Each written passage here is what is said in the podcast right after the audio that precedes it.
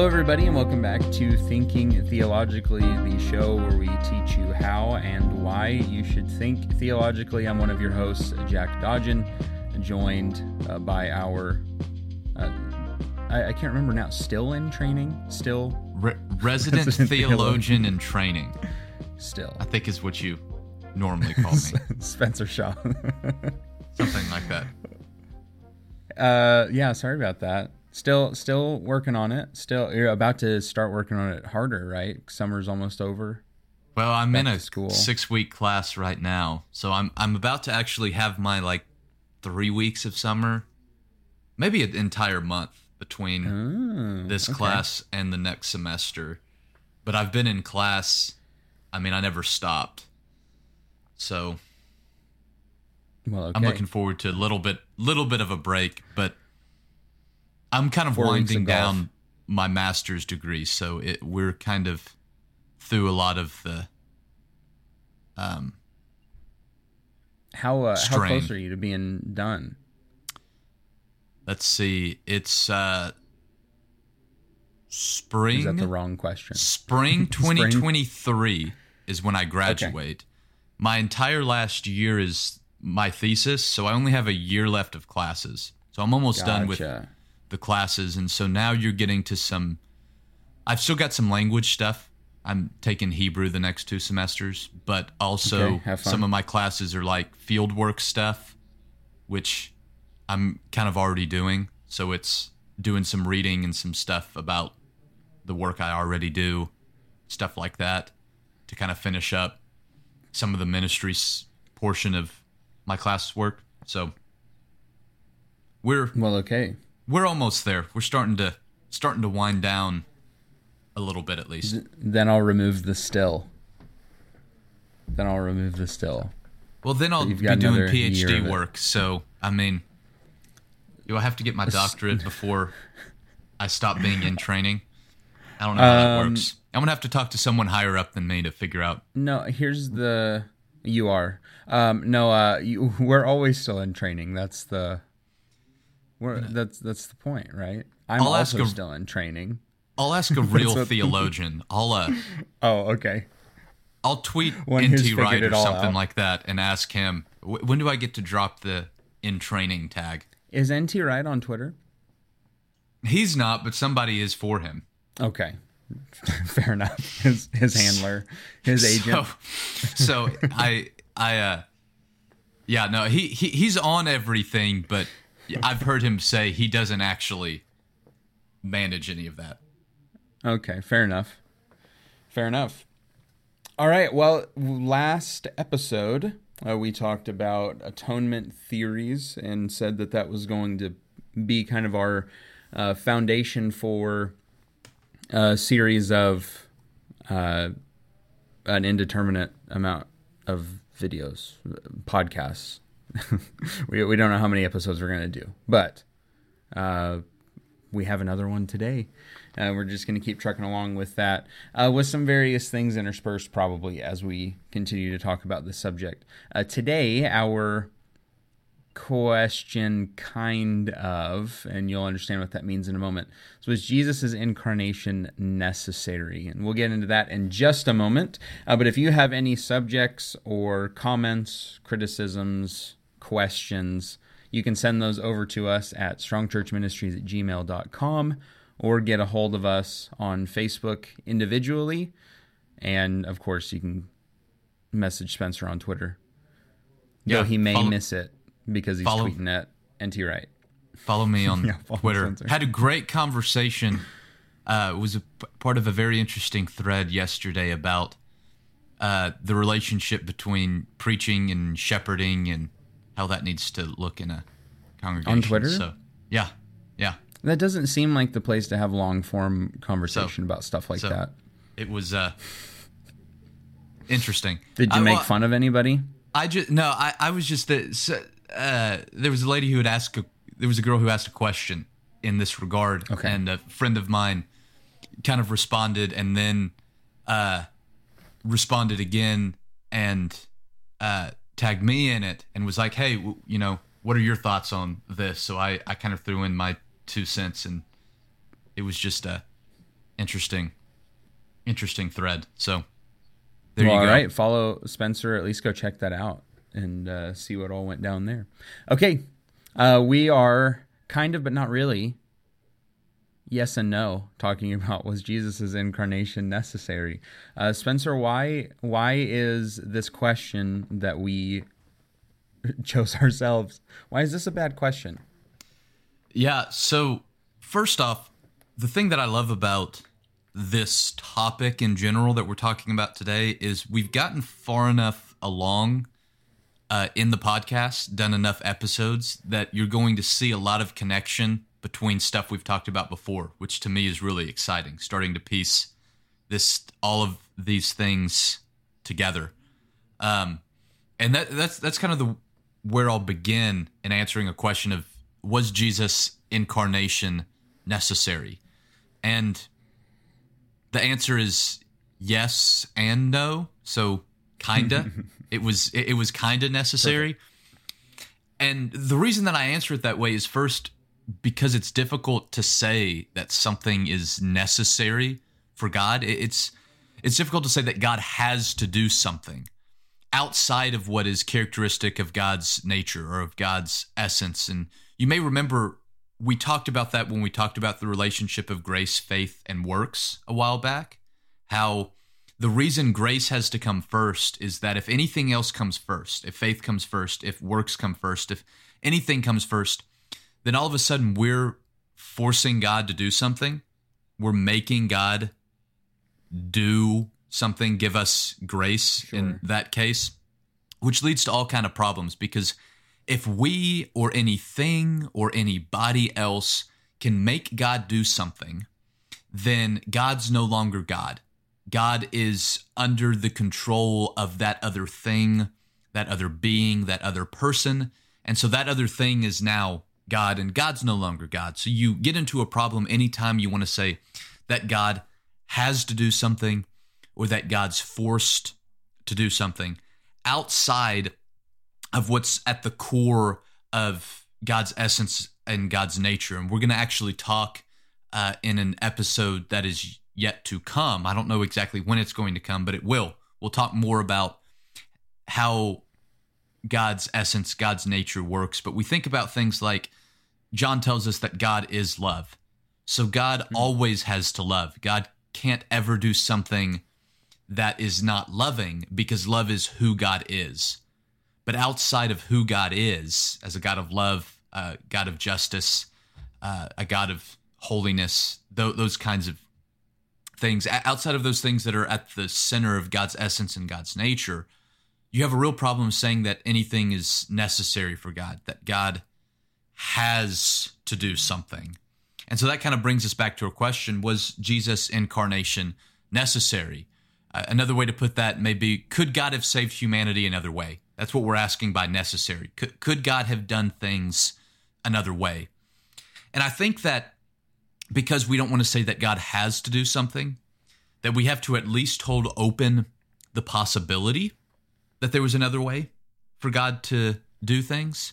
Sure. Um, and at the, the very least, at least in my mind, at the very least, the way this would have to work is that if we were to say that God couldn't save humanity any other way than through the incarnation, death, and resurrection of the divine Son, uh, then we have to at least be willing to say that it was possible for God to have created a different kind of universe where it wasn't necessary uh, for Jesus to become incarnate and to die and to raise. In in, in other words, potentially, you could say, and, and I I'm going to mention in a minute why it's that's even difficult to say, but potentially you could say something like, in the world that we live in, yes, it was necessary. That was the only way for God to do it, but God, as sovereign creator, could have created any kind of universe. And so potentially, God could have created a universe where it wasn't necessary. He could have done it another way. We talk about that when we talk about free will at times. We say God created a universe where human beings have free will, but he didn't have to, right? God could have created a universe where we didn't have free will. We were just robots working around. So, at minimum, we have to be able to say that I think about the incarnation that it's if it is necessary in the universe that we live in, we at least have to realize the possibility that God could have decided to create a universe that worked different. However, sure. I think that asking and debating the question of the incarnation's necessity is actually to ask the wrong question. Uh, be- and the reason is because we're not asking the question before the event has taken place, as if we were sitting around pondering whether or not God should become incarnate or if there is another or even a better alternative. So, in asking that question, it, it's not like we're sitting back before God's created everything, or maybe Adam and Eve have sinned, they've been kicked out of the garden, and it's like we're sitting back with God, like, okay, how are we going to solve this, God? Like, what's the, what are our options? Uh, yeah, incarnation, death, resurrection of, of the Son. Is there another way? Is there a better way? That, that's not what we're doing in asking this question. God's already done it. He's already made the choice to save humanity through the incarnation, death, and resurrection of his son. And so, because we're already asking the question after God has done it, after God has decided uh, to act and to save humanity in this way, really asking the question of is it necessary is irrelevant because it's already happened. And you add to that as people trying to think theologically. You go back all the way to our first episode. At the center of theology, theology begins with Jesus. That, that's where we start. And to ask right. the question, was Jesus' incarnation necessary is to start somewhere else, is to try to look from the incarnation as if it hadn't happened, but it has. That's how we most fully know God is through Jesus. And so that's where we have to start. And so I think it's a bad question to ask, was it necessary? Because it's already happened. And the incarnation ought to be our starting point in saying anything about God, anything about salvation, anything theological as a whole. And so I think a better question may be asked to ask something like, what is the significance of Jesus' incarnation?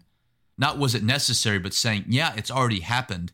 And we're going to start with that and say, okay, why was this significant? What did the incarnation do? Uh, or even asking the question, why did God become incarnate? What, what was God trying to accomplish by becoming a human being? And we can even ask a question about necessity, but when we do, it needs to be something like, why is Jesus' humanity necessary for Christian theology? So, Christian theology is built upon Jesus being fully God and fully human because it's already happened. And so, if we ask right. a question about necessity, we can do it by saying, well, in light of it already happening, in light of us trying to develop a Christian theology with Jesus at the center, what is the necessity of Jesus being fully human to the rest of our theology? In other words, if you take out Jesus' humanity, our theology begins to fall apart because it's built upon what God has already done. And, and I hope that that makes sense of we're starting with what God has already done instead of trying to start somewhere else. And so when you start there, yeah, you can ask a question about necessity, but it's more in building our theology from that point rather than trying to get behind it and say, well, could God have done something different? That it doesn't matter. He didn't. This is the world we live in. This is what God has already done. So let's start there and try to figure out the implications of what God has done, of the necessity of what God has done to Christian theology that's built upon what he's already done. And so, asking a question of the significance of what God was accomplishing, of the necessity of Jesus' humanity for a Christian theology, is probably a better question than trying to figure out could God have done it another way?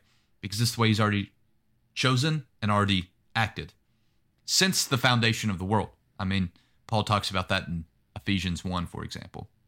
Right. Um, before we get into the significance of which we have uh, five points to make here uh, for the rest of the, the show, I want to uh, encourage you, if you have not already, you can even just pause this episode and go back to the last one where we talked about uh, atonement theories. Was it was it seven? Did we look at seven in that episode? Um, I've actually got it's the outline. Six. six. oh, it was six. It was six. Of course. Uh, all right. Uh, we looked at six. Uh, this part of why I preach is because of numbers. I don't have to worry about numbers. Uh, we looked at six different atonement theories and which one we thought was the most fitting. Uh, of those, uh, the answer may surprise you, I guess. I don't know. We'll probably come back to it a little bit today. Uh, we definitely will deal with some of these atonement theories, though, in talking about the significance of uh, the significance of uh, Jesus' incarnation and all of that. So go back and listen to that if you have not already. Uh, and then from here, we'll hop right into the five reasons that Jesus' incarnation is significant. Uh, number one, if you're ready for this, Spencer, it was humanity that God desired to save. Walk us through that point, uh, if you will. So, if you go back and read through Christian history, early on, Christians had to wrestle with how do we talk about Jesus being both fully God and fully human? How does how does that work and how do we explain that to others? Which is really how a lot of these conversations came up in the early church. Was that the church was believing these, confessing these, singing about these things in church, but then you have to at some point be able to explain them to other people. You know, how can you say that sure. someone was both fully God and fully human? And so as early Christians began to wrestle with these questions, the, the answer that you see very very early on about why Jesus needed to be fully human and how our Christian theology falls apart if Jesus wasn't fully human is because God desired to save human beings and that it, it takes a it takes God becoming human to save humanity. God had to become like us in order to save us. That, that's the first answer that you get to this kinds of question, is because God wanted to save human beings. And so he had to become a human being in order to save human beings. Sure. And at least in my mind, this makes the most sense to me when I think of it in terms of some of those atonement theories that we talked about last week. So I think yes. of the ransom theory, you know, it, it a human life for a human life. Jesus human life for our human life. That, that that was the ransom life for a life. It's I think of uh, Indiana Jones, Raiders of the Lost Ark. If you've seen it at the very beginning, yeah. he's trying to balance out the the idol with the correct weight, uh, in order to steal it, and it doesn't work. And you know he runs out of the building, chased by the the big stone uh, yep. ball and and all that. Yep. But it, you you you've got to get it right. The same weight for the same weight. The the life for a life. Um, we talked about recapitulation theory, which is that Jesus succeeded where Adam failed. So Jesus was the perfect human. He succeeded where humanity has failed. Well, in order to do that, you have to be a human being, right? To succeed where human beings have failed, it takes a human sure. being to do that. Yeah. Satisfaction theory satisfying God's wrath, God's justice, which is against the sinfulness of human beings, right? So to satisfy God's wrath against humans, takes a human being to do that. And the same thing with we talked about penal substitution, Jesus taking our penalty, being our substitute. Well, to be a substitute for human beings, it makes sense that it needs to be a human being. And so that was kind of the earliest um, answer that was given is that well god desired to save human beings and so in order to do that he had to become a human being makes sense yeah and if if it were if it were some other thing he was trying to save then he would have come to them as or come as that thing now uh, if we discover intelligent life on other planets in the coming years yeah. we're going to have to redo this episode uh, hey, because listen, that point ufo talk man that point falls apart.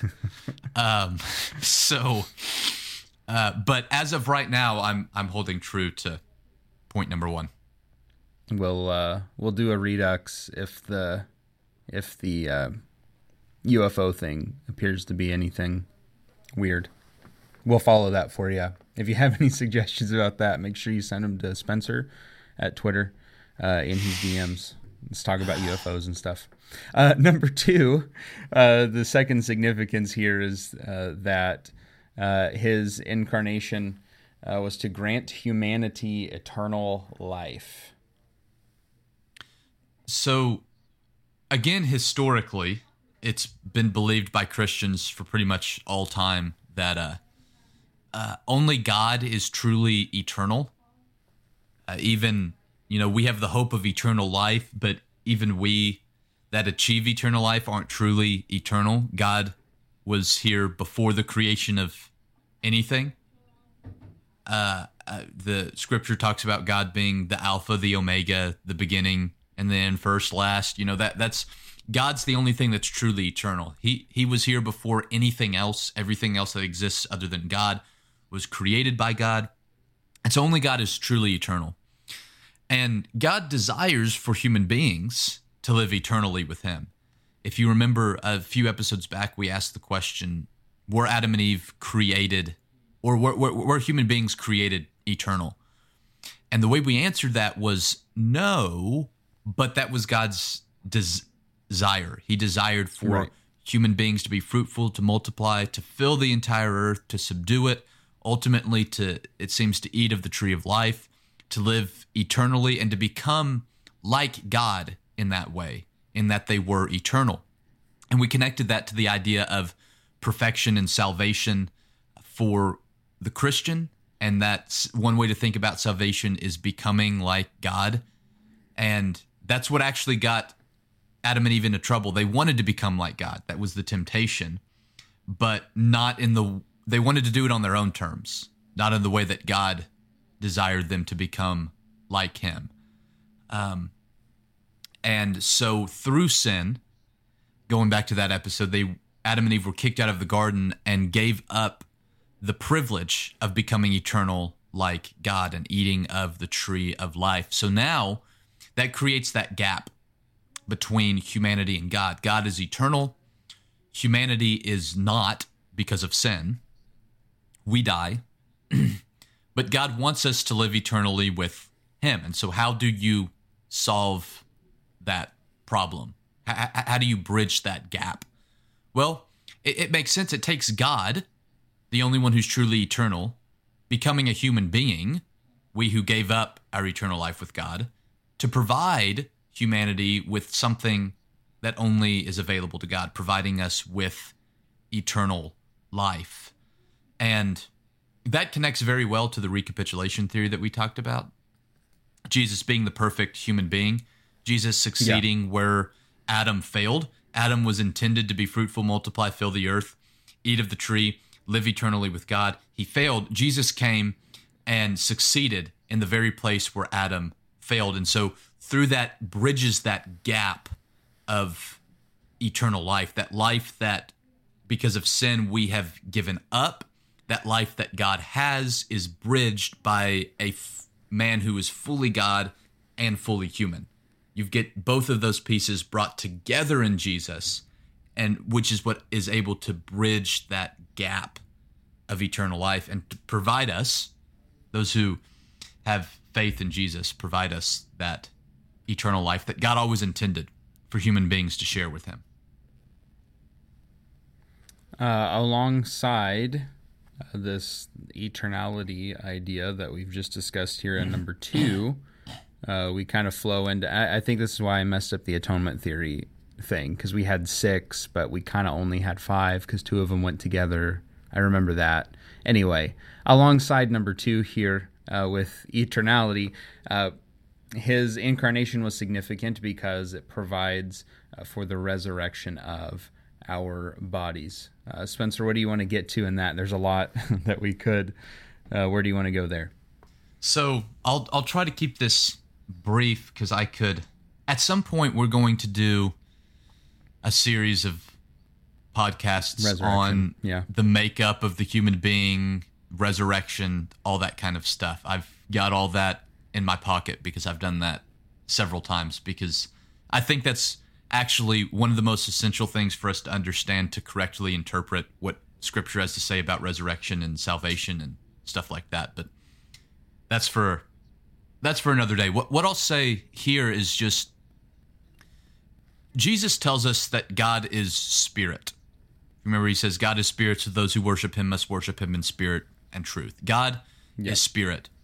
And so a spirit, like God, can save a spirit. And so if all God desired to save of the human being was some spiritual part of us, our soul, maybe we would want to say, uh, something other than the body. If that's what all, if that's all God wanted to save, then He didn't need to become a human being. He didn't need to take on a body. He didn't need to suffer and die on a cross. He didn't need to be physically raised from the grave. That would have been unnecessary. A spirit can save a spirit.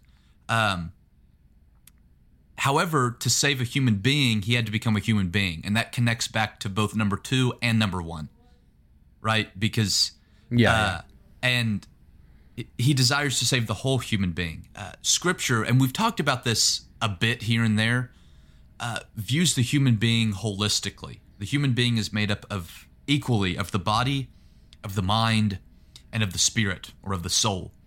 And you don't have a human being without all three of those parts.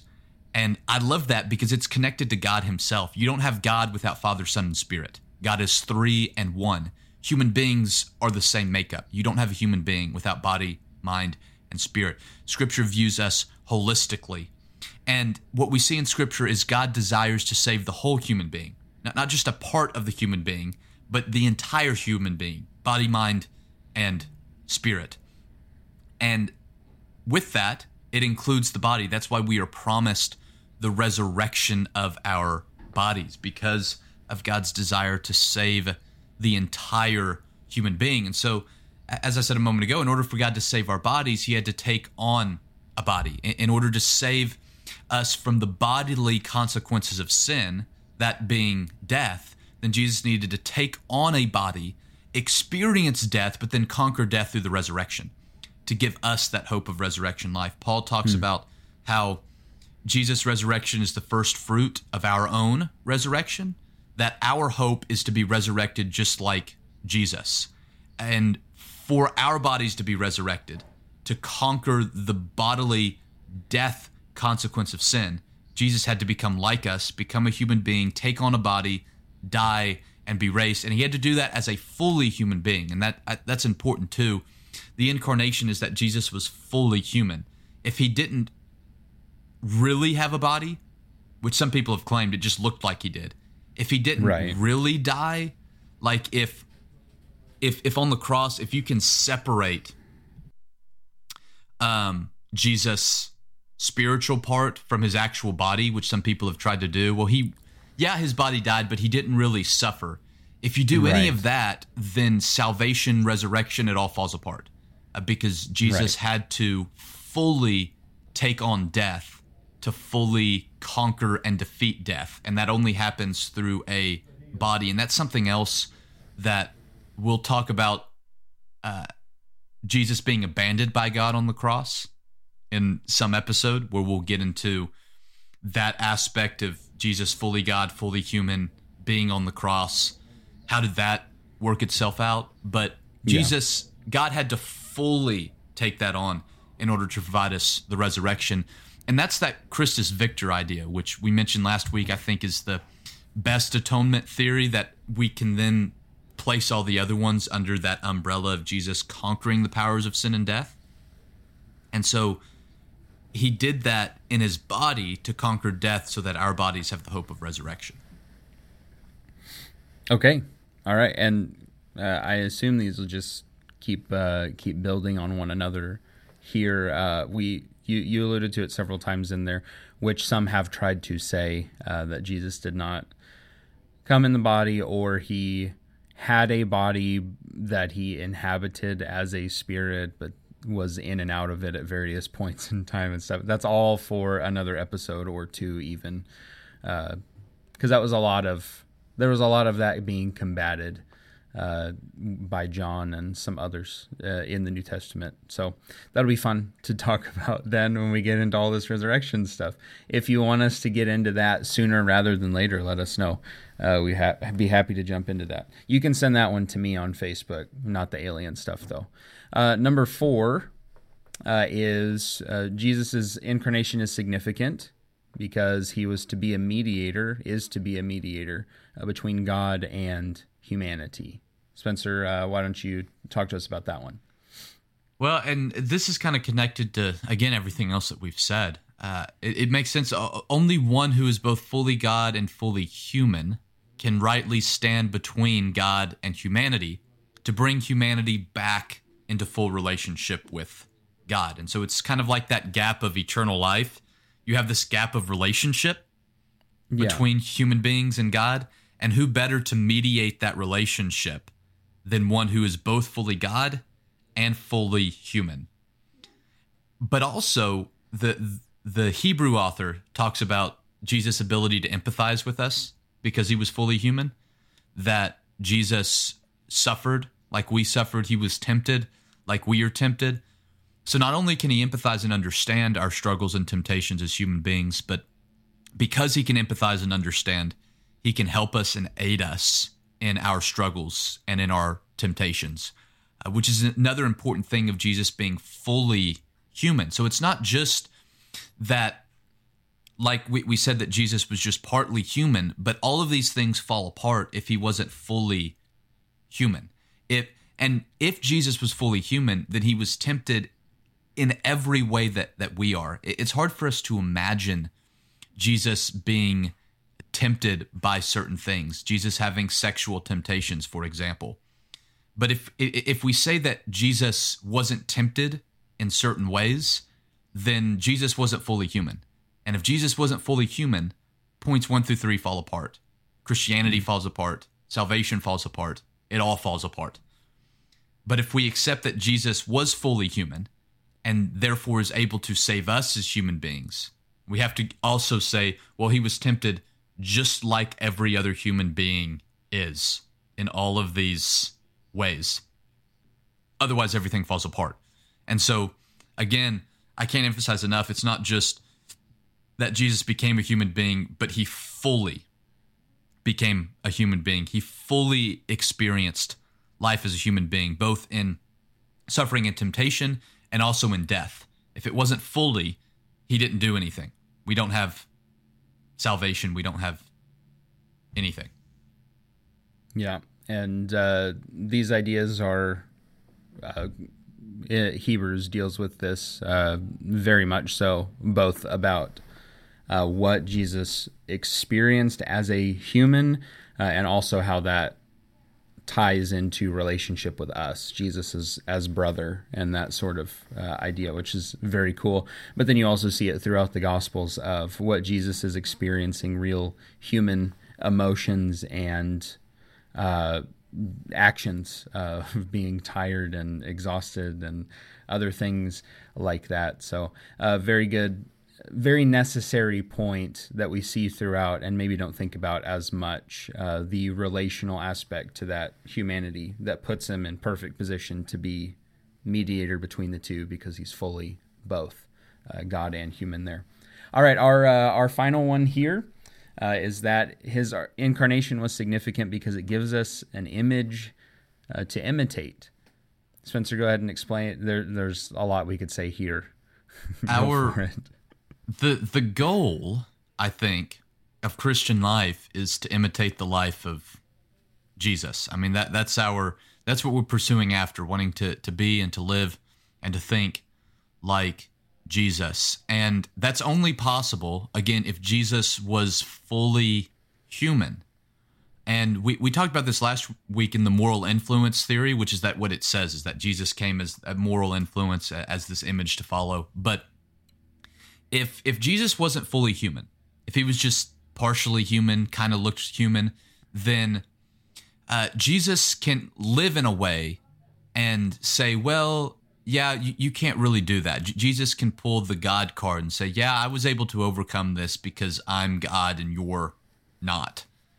Right. But if Jesus was fully human, then he, he couldn't just pull the the the God card and so he's actually an image for us to to emulate and to to follow because again if jesus can just kind of pull that that god card and say well yeah i can overcome this but but you can't well then what's the point of trying to be like jesus if it's impossible Right. Right. And it's it is possible.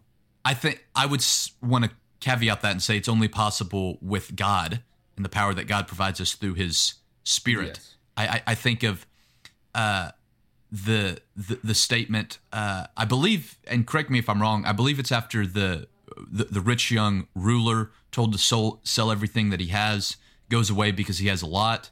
Uh, Jesus says right. that only uh, how difficult it is for the rich to enter the, the kingdom of God. Uh, it's easier for a camel to go through the eye of a needle than for a rich person to enter the kingdom of heaven. The disciples respond, Well, then who can be saved? And Jesus' response right. is, What's impossible for man is possible with God.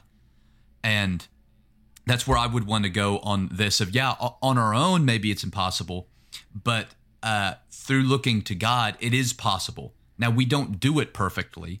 We still, as sinful human beings in a broken world, look to ourselves all too often. But Jesus' life, if it's presented for us as an image to imitate in Scripture, then it has to be something that it's at least possible for us to imitate. And if Jesus wasn't fully human, if he wasn't a human being, then it's not a possibility. Right. right? But if, if Jesus was fully human and lived a fully human life, then it's possible through God to live that fully human life that God desires us for. And so I believe we would all say that Jesus is a model for us to imitate. And if that's true, then he had to be a fully human being. Otherwise, that falls apart too. In other words, if you haven't seen, everything falls apart if Jesus yes. wasn't a, a human being. Because, go back to what we said at the beginning, Christian theology is built upon the incarnation, it's built upon Jesus being right. fully God, fully human. That's why everything falls apart.